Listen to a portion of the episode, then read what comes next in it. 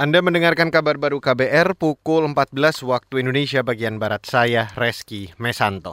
Saudara Presiden Jokowi menggelar pertemuan dua pihak dengan Perdana Menteri Selandia Baru Jacinda Ardern pagi ini.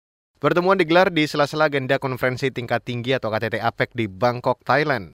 Dalam pertemuan tersebut, Presiden Jokowi membahas tiga isu utama, yaitu penguatan kerjasama ekonomi, kerjasama transisi energi, dan penguatan kerjasama di kawasan Pasifik. Jokowi mendorong akses pasar bagi perdagangan dua negara, khususnya pada komoditas pertanian, mineral, besi, dan baja, plastik, serta kerjasama di bidang pertanian dan sertifikasi halal.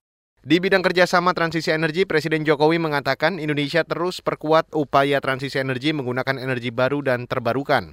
Ia mengundang pebisnis Selandia Baru untuk investasi pada pengembangan energi panas bumi di Indonesia. Sementara itu di bidang kerjasama kawasan, Presiden Jokowi mengatakan Indonesia berkomitmen untuk mendorong kerjasama pembangunan di Pasifik. Untuk itu, tahun depan Indonesia akan mendorong penguatan hubungan antara negara kawasan Pasifik dengan ASEAN. Beralih ke berita selanjutnya, Saudara. Pemerintah pusat diminta memberikan pembinaan dan pengawasan secara menyeluruh terhadap provinsi-provinsi baru di Indonesia. Direktur Eksekutif Lembaga Pemantau Otonomi Daerah atau KPPOD Herman Nur Cahyadi mengatakan, Sejumlah provinsi baru hasil pemekaran di Papua butuh dukungan penuh agar nanti tidak menjadi daerah pemekaran yang gagal.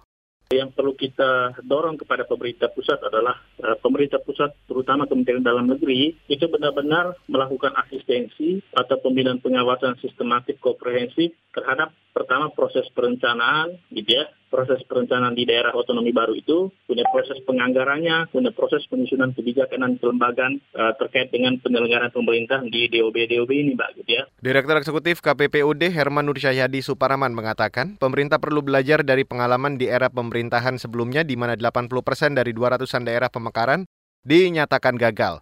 Herman juga meminta pemerintah pusat segera menerbitkan peraturan pemerintah mengenai desain besar penataan daerah. Aturan ini akan memperjelas arah pemekaran agar tidak menimbulkan kontroversi di masyarakat, sebagaimana penolakan masyarakat terhadap pemekaran di Papua. Saudara perdagangan saham di Bursa Efek Indonesia sepanjang pagi hingga siang ini masih memperlihatkan kinerja positif. Indeks sempat volatil atau naik turun di awal perdagangan, namun menjelang jeda siang, indeks harga saham gabungan atau IHSG menembus posisi tertinggi harian ke level 7083. Lebih dari 220 saham menguat, 250 saham melemah, dan 200-an saham stagnan. Di kawasan Asia, sebagian besar saham utama bergerak melemah, di mana pelemahan tertinggi dialami Hang Seng Indeks Hong Kong sebesar 0,45 persen. Sementara itu rupiah diperdagangkan melemah 0,49 persen dan diperdagangkan di posisi 15.652 rupiah per satu dolar Amerika Serikat. Dan saudara, demikian kabar baru saya Reski Mesanto.